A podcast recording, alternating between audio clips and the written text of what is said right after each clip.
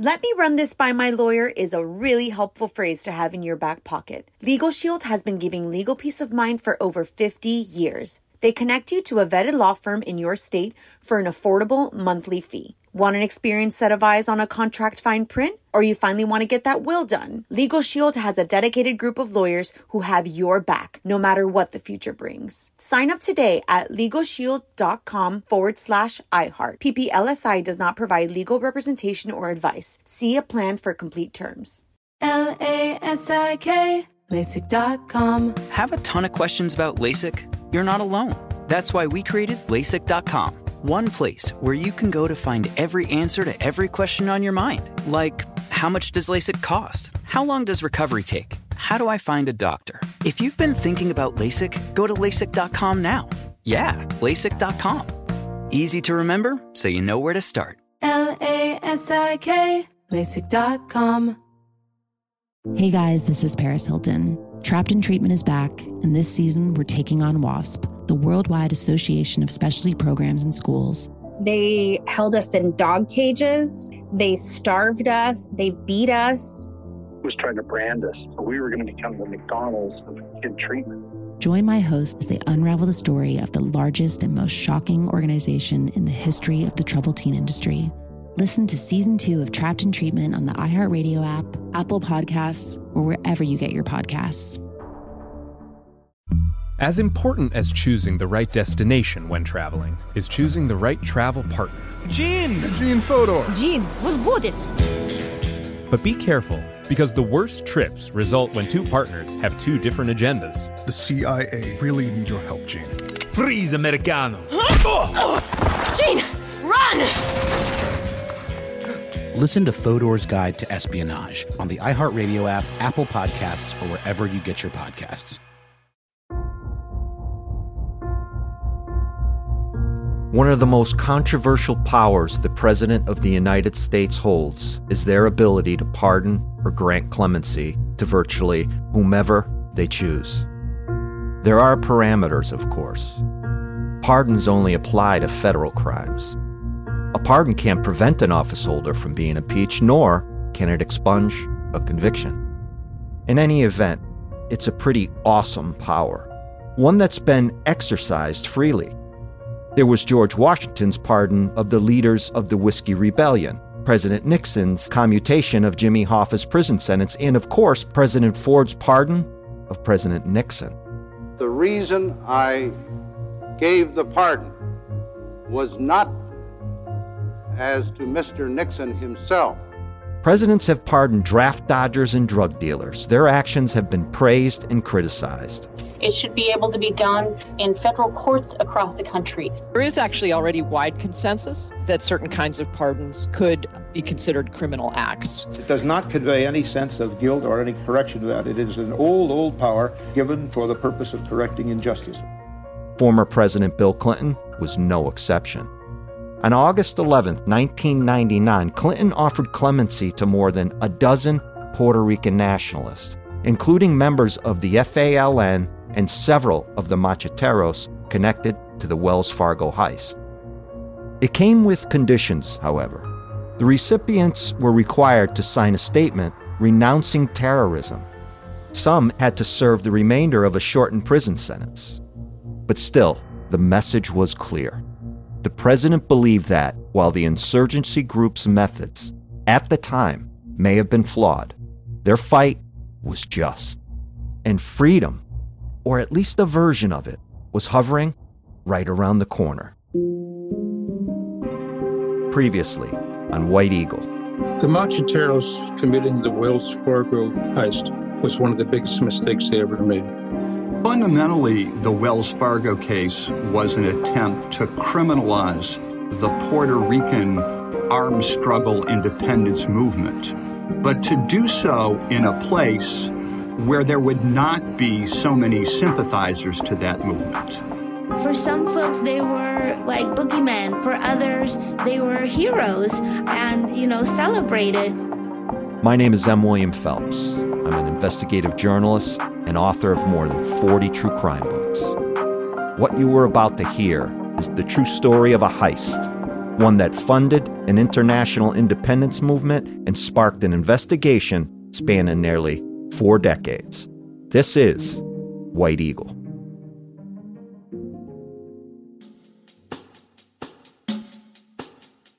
Presidential pardons and clemency decisions typically leave behind a rumble of discontent. President Clinton's decision to grant clemency to 12 members of the FALN and four members of the Macheteros left nothing short of an earthquake. For years, powerful voices on the left, including Coretta Scott King, former President Jimmy Carter, and Archbishop Desmond Tutu, have been pushing for the move, and yet everywhere you look, someone was angry. I believe strongly that the decision the president made was the wrong one and may well have some terrible impacts down the line. Should we consider the freedom of Charles Manson? He wasn't there at the time that the LaBiancas were stabbed to death or when Sharon Tate was killed. They're not granting murderers and bombers of other kinds clemency. It's only these who claim they're doing something political. Unlike a pardon, which essentially erases a conviction, clemency reduces a penalty without clearing the person's criminal history. In this case, the Macheteros, who had been given a conditional offer, had already served time behind bars. Even with that, Clinton's move was unpopular. For one, many questioned the timing, which was seen as suspicious. I can't tell you who told me this, but the story goes like this Hillary Clinton is going to run for Senate. Here's Hartford Courant reporter Ed Mahony. And she knows she's going to lose upstate New York, but if she gets New York City, she can win. She sets up a bunch of meetings with the power brokers in New York, and she goes to see this guy named Herman Badillo, who's a Puerto Rican guy who's a Democratic Party boss. So she goes over and um, she meets him, and he goes, "Well, you know, Mrs. Clinton, very nice to see you, but what can I do for you?" She goes, "I'm going to run for the Senate, and I want to know what I can do to get your support." They said, "Well, we need a, a new subway stop at Yankee Stadium, and we need this, and we need that, and we need the Bruckner Boulevard repaved." And she's taking the notes and goes, "Okay, well, that's good. Well, I think we can handle all this." And finally, some guy who's sitting in the back of the room goes, "And we want the political prisoners freed." And she goes, "What do you? Who, are you? What? What do you mean political prisoners?" And Badillo and the rest go, "Don't listen to him. He's nuts. He's always with the political prisoners." You know, well, who are the political prisoners? She says. Well, these are the freedom fighters, you know, but don't listen to that. There's no way anybody's going to get them out of jail, so don't even concern yourself with it. Republicans, in particular, claim the clemency offer was an attempt to boost Hillary Clinton's Senate run in New York, which has a large Puerto Rican population. In fact, it became such a hot button issue that she eventually came out against the move, despite initial reports claiming she had supported it. The First Lady herself complicated matters over the weekend when she said that the offer should be rescinded after initially supporting it. That drew fire both from Democratic Hispanics who said that they felt that she had abandoned them and from Republicans who claimed the First Lady was using her position to manipulate New York politics. In her statement condemning the move, Hillary Clinton criticized the prisoners for taking too long to formally renounce violence in exchange for clemency, saying their silence, quote, speaks volumes. The House and Senate voted overwhelmingly to condemn the clemency offers, as did the FBI, the U.S. Attorney's Office, and the Federal Bureau of Prisons. A series of hearings in the House and Senate were held on the matter, including one on September 21, 1999, led by House Oversight Committee Chairman, Indiana Congressman Dan Burton. What we want to know is why did the president make this decision? What is the public benefit? Who advised him on this issue? Was the FBI consulted? The Bureau of Prisons? That's why we're holding this hearing today. Over the course of five hours, dozens of people spoke, including victims and family members of victims of the FALN's attacks in New York and Chicago. The next indiscriminate bombing in this country will probably not kill me or anyone else in my family, but it may harm someone that you all know or love. Members of the FBI. Not only by their name, but by their actions, by the crimes that they committed, I think you could clearly associate the Los Macheteros with violence and crime. and congressional leadership, including Democratic Congressman Henry Waxman, who read from a letter he received from President Clinton, who didn't appear at any of the hearings. The question of clemency for these prisoners was a very difficult one. I did what I believe equity and fairness dictated. I certainly understand, however, that other people could review the same facts I did and arrive at a different decision. President Clinton refused to comply with a subpoena for documents related to his decision, though he did share more than a thousand letters written on behalf of the prisoners, including some dating back to 1994. He also spoke about it with members of the White House press pool. My judgment was that uh, these people should be offered a conditional a clemency for two reasons. One, none of them, even though they belonged to an organization which had espoused violent means, none of them were convicted of doing any bodily harm to anyone. And two, they had all served sentences that were considerably longer than they would serve under the sentencing guidelines which control federal sentencing now. Of the 16 offered clemency, 14 eventually accepted and 11 were released within a matter of weeks. Juan Segarra accepted the clemency offer. He spoke about it in the Last American Colony documentary. Am I sorry that I decided to fight fight for my country? No, I'm not. I mean, I'm, could I have done things differently? Yes, absolutely. Do I now think that violence is not the means to achieve anything? Absolutely, yeah. Uh, that's a lesson learned in life for me. In President Clinton's letter that was read by Congressman Waxman during the hearing, Juan Segarra's commutation was fully explained. I commuted the sentence of Juan Enrique Segarra Palmer so that he would be eligible for parole after serving 19 years in prison consistent with the time served by the Chicago petitioners.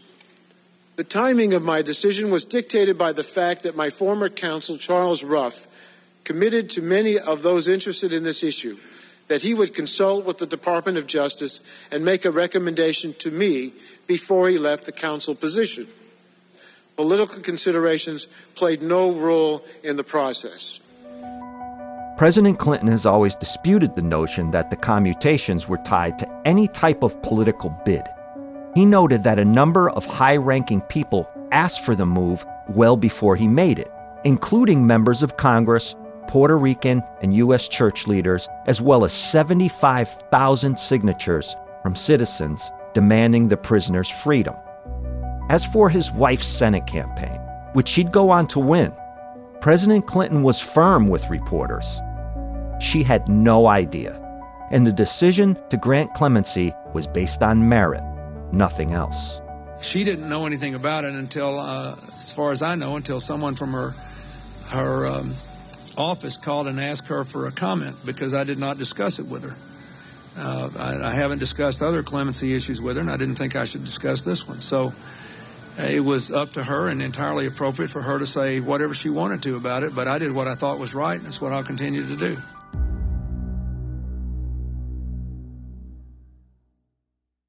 Let me run this by my lawyer is a really helpful phrase to have in your back pocket. Legal Shield has been giving legal peace of mind for over 50 years. They connect you to a vetted law firm in your state for an affordable monthly fee. Want an experienced set of eyes on a contract fine print? Or you finally want to get that will done? Legal Shield has a dedicated group of lawyers who have your back, no matter what the future brings. Sign up today at LegalShield.com forward slash iHeart. PPLSI does not provide legal representation or advice. See a plan for complete terms. L-A-S-I-K, LASIK.com. Have a ton of questions about LASIK? You're not alone. That's why we created LASIK.com one place where you can go to find every answer to every question on your mind. Like, how much does LASIK cost? How long does recovery take? How do I find a doctor?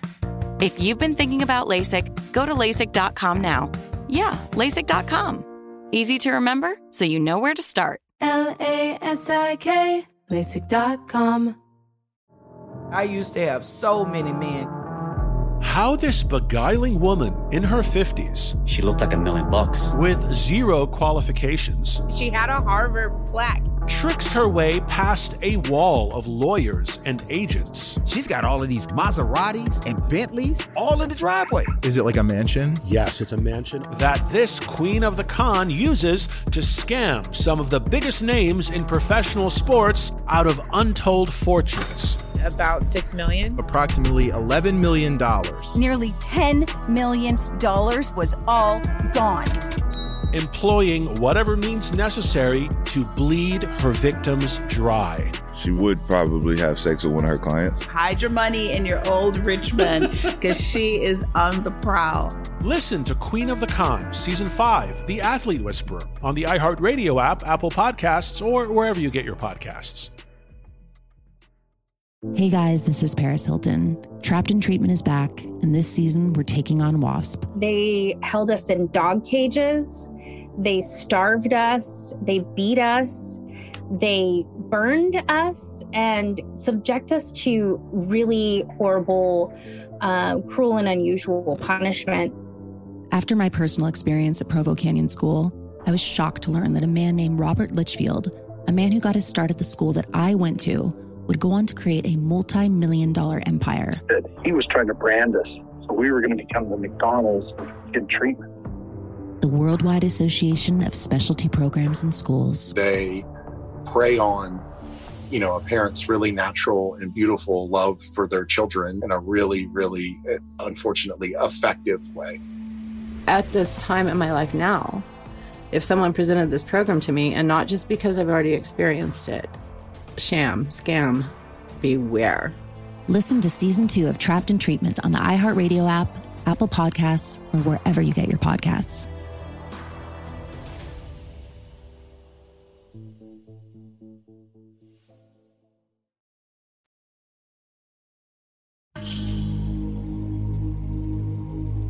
Juan Segarra was released from prison in 2004 after serving the remainder of his commuted sentence. He returned to Puerto Rico, where he lives today. Outcomes differed for other members of the Macheteros. Of the 17 people indicted in the Wells Fargo case, only 10 ended up serving time in prison. Three were arrested after years on the run, including Norberto Gonzalez Claudio, a senior Macheteros leader who the FBI viewed as the group's public relations arm. After 25 years, police finally caught up with Norberto in Puerto Rico, where he'd been living under a fake name. Then, of course, there's Filiberto Ojeda Rios, the leader of Los Macheteros. He'd spend the next 14 years on the run, popping up every now and then for interviews and to lend his name to communiques. That all changed in 2005 Civil rights lawyer Ron Kuby, who you heard in the last episode, was part of the Macheteros legal team.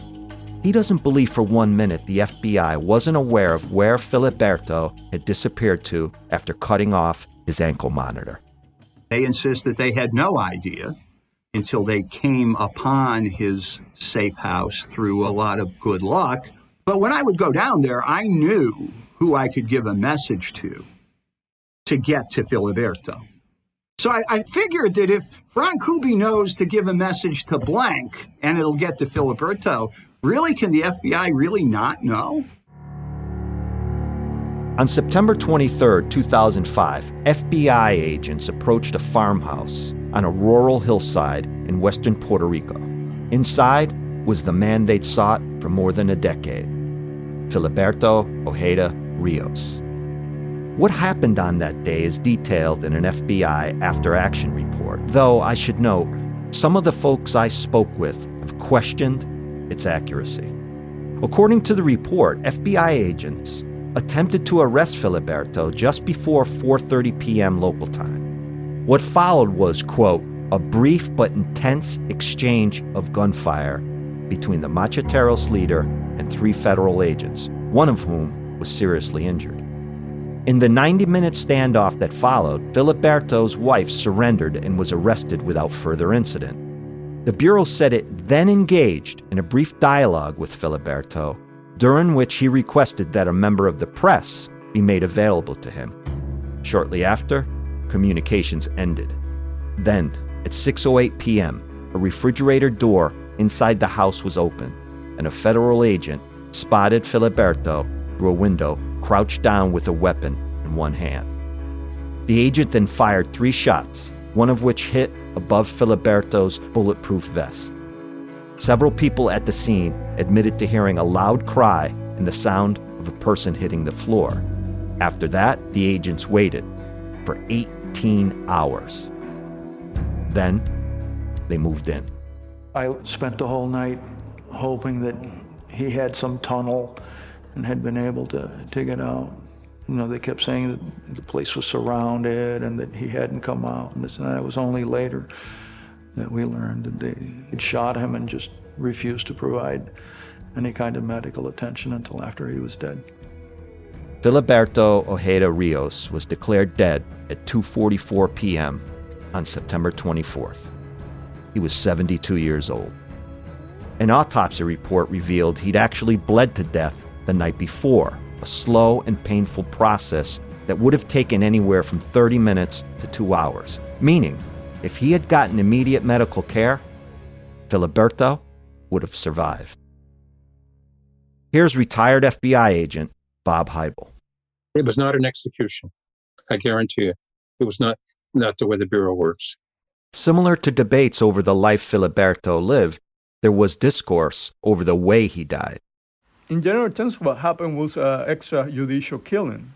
The FBI knew that he was living there for at least five years, and they choose September 23, which is the day of the Lares Uprising, which is commemorated by pro-independence movement. It's an important day in Puerto Rico. And so the manpower and the gunpowder use against Filiberto was extraordinary, and I think it wasn't required. In 2006, Puerto Rico's Department of Justice sued the FBI for information about the raid and the Bureau's various raids of Macheteros safe houses. The case eventually made its way to the Supreme Court, which refused to hear it. A United Nations Committee on Decolonization also called for an independent investigation into the, quote, assassination of Filiberto Ojeda Rios. That resolution, we should note, was sponsored by Cuba. The Department of Justice's Office of the Inspector General did eventually release the results of its own investigation, which cleared the FBI of any wrongdoing. It states that agents were in imminent danger that Filiberto had readily engaged in a shootout with FBI agents in the past, and that there was concern he'd booby trapped his house to prevent entry. I knew that Filiberto managed to do something that almost no one managed to do, which was to survive a shootout with the FBI. One shootout. But I don't know of anybody who survives two shootouts with the FBI. And while I know the popular narrative is that he was assassinated, I, I just as a personal matter, not a political matter or anything else, I disagree with that a little bit. He was armed and he was shooting back.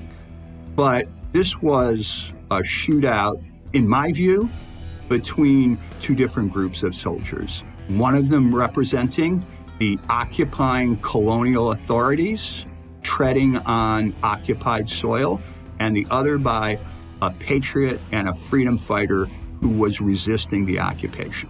Do I think that he wanted to die with a hole in his lung, slowly bleeding out because the FBI was too terrified to go into the safe house?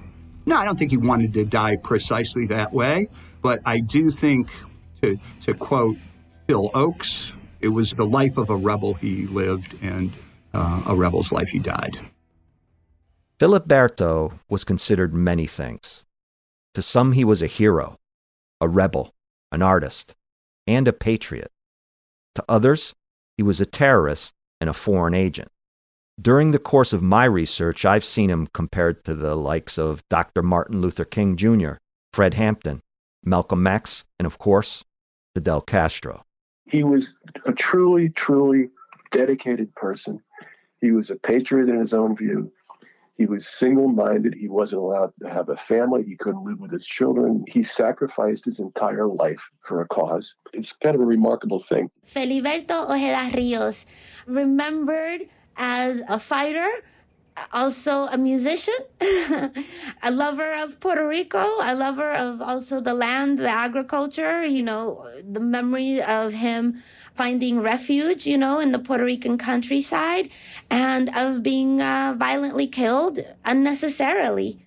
One of the only narratives that Filiberto objected to, that Filiberto was a Cuban agent. And he hated that. You know, he, he had few objections as to how he was portrayed by the colonialist media. But Filiberto was not an agent of anybody.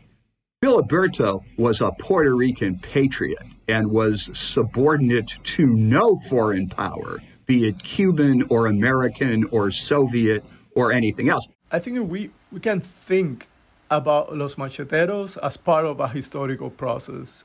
University of Illinois professor Dr. Jose Atiles. They were part of a struggle for independence, self determination, and anti colonialism that is really important. The Macheteros did some things that they probably shouldn't have done, but they were relevant in the transformation of Puerto Rico and also kind of maintaining Puerto Rico as a different nation to the US. And as every political movement, they have their good things and their bad things. Which brings us to the final pieces of this story what's left of the struggle, and why Puerto Rico was still to this day seen as America's last true colony, and where in the hell is Victor Gerena?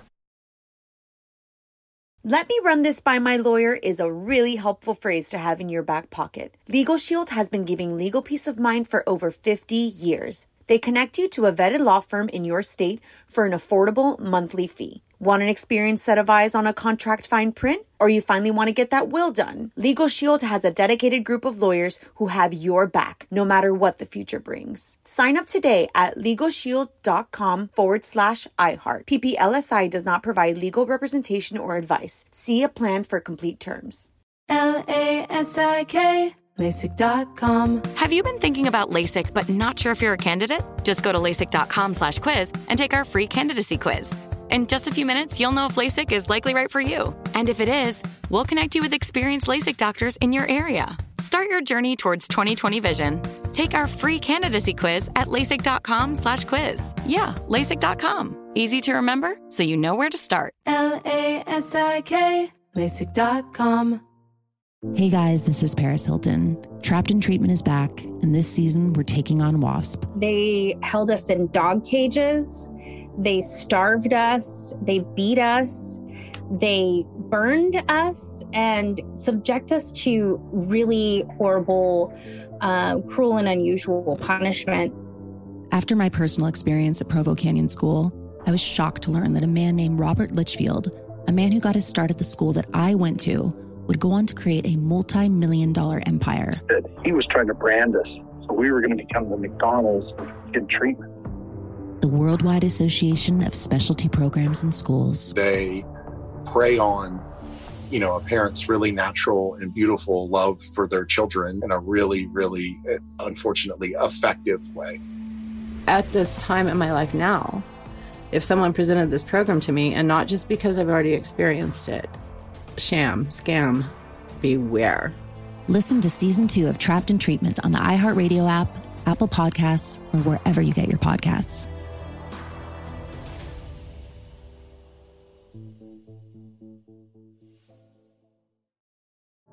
I used to have so many men.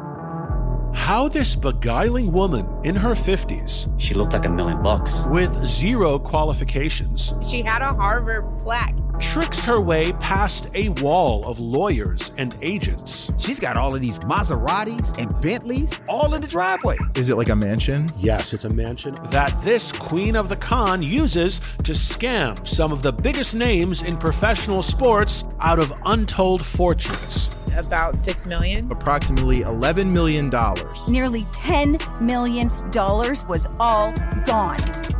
Employing whatever means necessary to bleed her victims dry. she would probably have sex with one of her clients. Hide your money in your old rich man because she is on the prowl. Listen to Queen of the Con, Season 5, The Athlete Whisperer, on the iHeartRadio app, Apple Podcasts, or wherever you get your podcasts.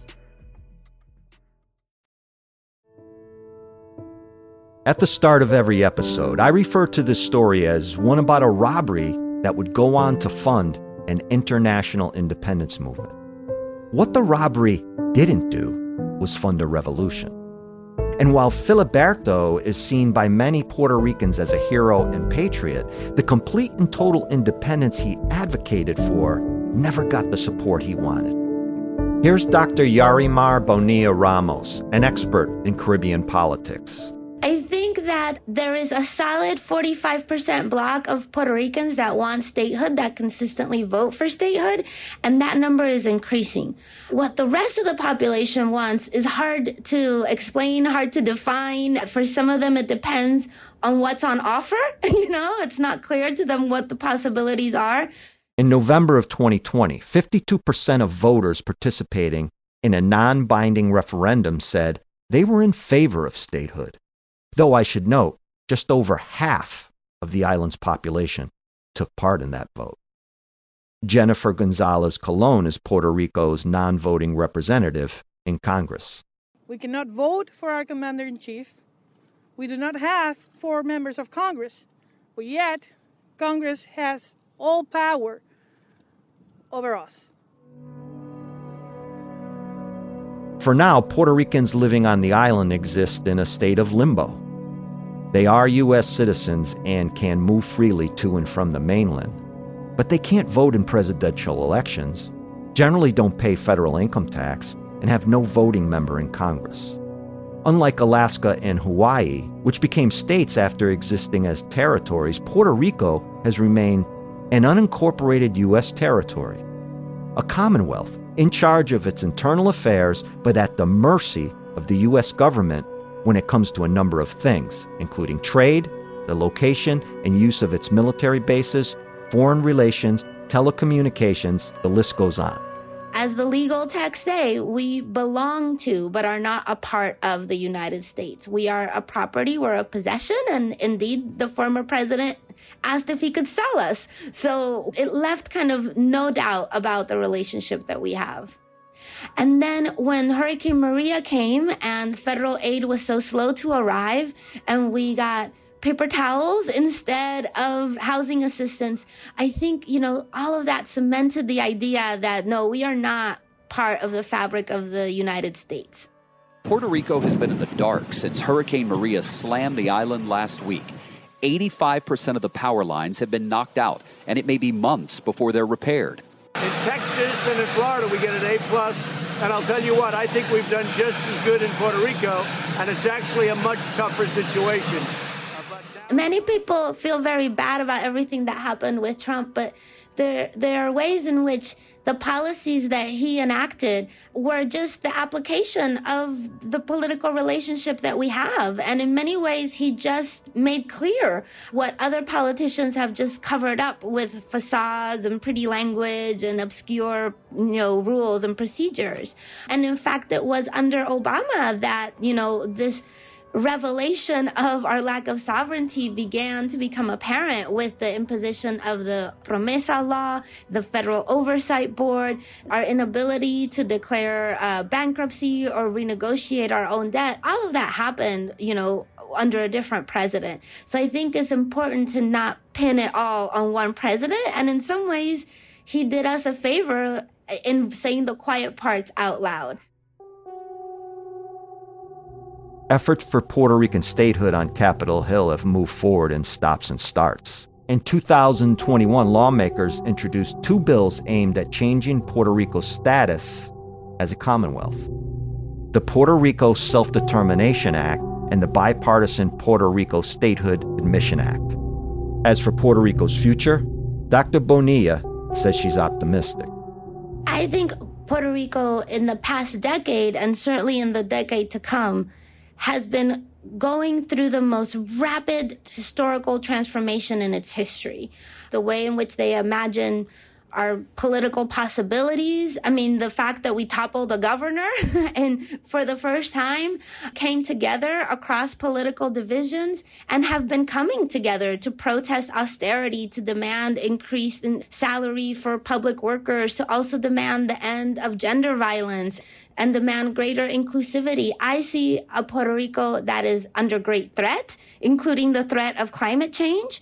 But I also see a Puerto Rico that is very much invested in dealing with those threats in new ways.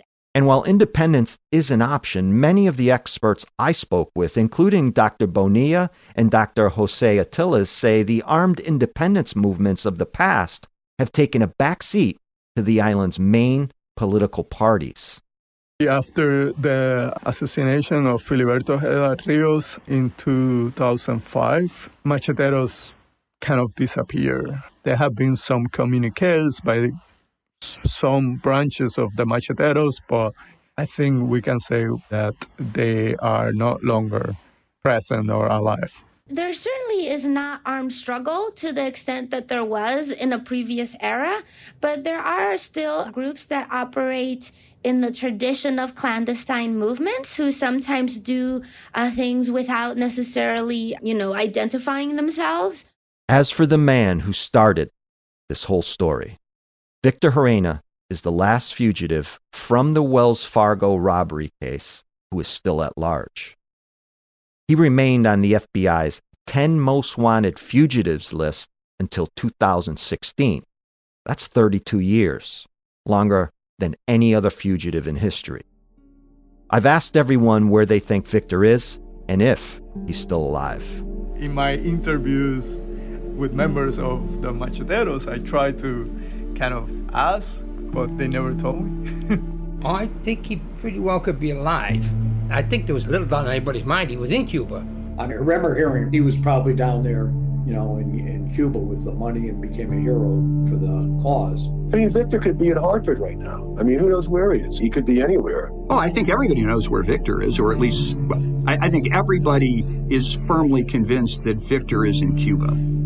I mean, he was a young man at the time, so I don't have any reason to think he's shuffled off this mortal coil. I asked my Macheteros source if Victor is still alive. Quote, Well, he's like 10 years younger than me, so I do not see why he wouldn't be. End quote. Victor is the only one I know of who carried out a $7 million robbery after being trained and financed by the Cuban government, so maybe he was treated differently. And if the health gods have been good to him, Victor is still alive, around 64, and living a life of solitude for the most part. I do believe the US government, meaning the FBI and CIA, know where he is, keep an eye on him, and feel at this point it would be too big a political hot button to push if they grabbed him. There's still a warrant out for Victor's arrest, as well as a $1 million reward in the case. Maybe one day authorities will catch up to him. My best guess is that he's still alive and living in Cuba. My hope that he managed to listen and he reaches out someday to tell me his side of the story.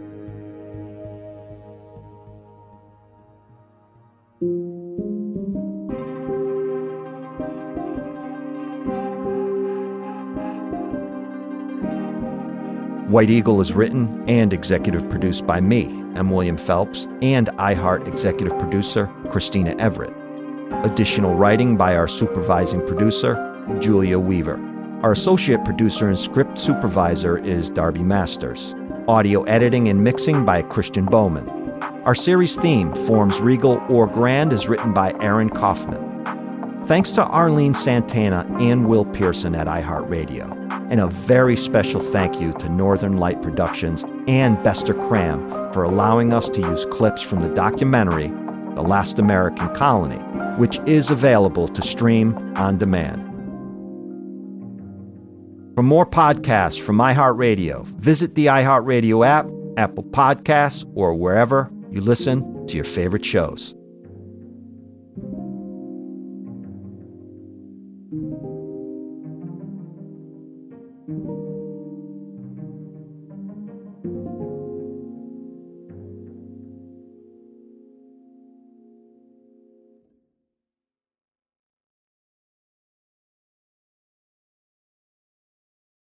Let me run this by my lawyer is a really helpful phrase to have in your back pocket. Legal Shield has been giving legal peace of mind for over 50 years. They connect you to a vetted law firm in your state for an affordable monthly fee. Want an experienced set of eyes on a contract fine print? Or you finally want to get that will done? Legal Shield has a dedicated group of lawyers who have your back, no matter what the future brings. Sign up today at LegalShield.com forward slash iHeart. PPLSI does not provide legal representation or advice. See a plan for complete terms. As important as choosing the right destination when traveling is choosing the right travel partner. Gene! Gene Fodor! Gene, was good. But be careful, because the worst trips result when two partners have two different agendas. The CIA really need your help, Gene. Freeze, Americano! Gene, run! Listen to Fodor's Guide to Espionage on the iHeartRadio app, Apple Podcasts, or wherever you get your podcasts. Hey guys, this is Paris Hilton. Trapped in Treatment is back, and this season we're taking on WASP, the Worldwide Association of Specialty Programs and Schools. They held us in dog cages, they starved us, they beat us. was trying to brand us. So we were going to become the McDonald's of kid treatment. Join my host as they unravel the story of the largest and most shocking organization in the history of the troubled teen industry. Listen to season two of Trapped in Treatment on the iHeartRadio app, Apple Podcasts, or wherever you get your podcasts. It's like the police knew who he was before they got here. From iHeart Podcasts. The medical school dean at USC was leading a secret double life. He's breathing right now? Yes, he's absolutely breathing. I'm a doctor, actually. A story about money, power, and corruption. When people fall in line, they fall in line. Looking back, I realized, oh, everyone knew. I'm Paul Pringle, an investigative reporter for the LA Times. Listen to Fallen Angels, a story of California corruption on the iHeartRadio app, Apple Podcast, or wherever you get your podcasts.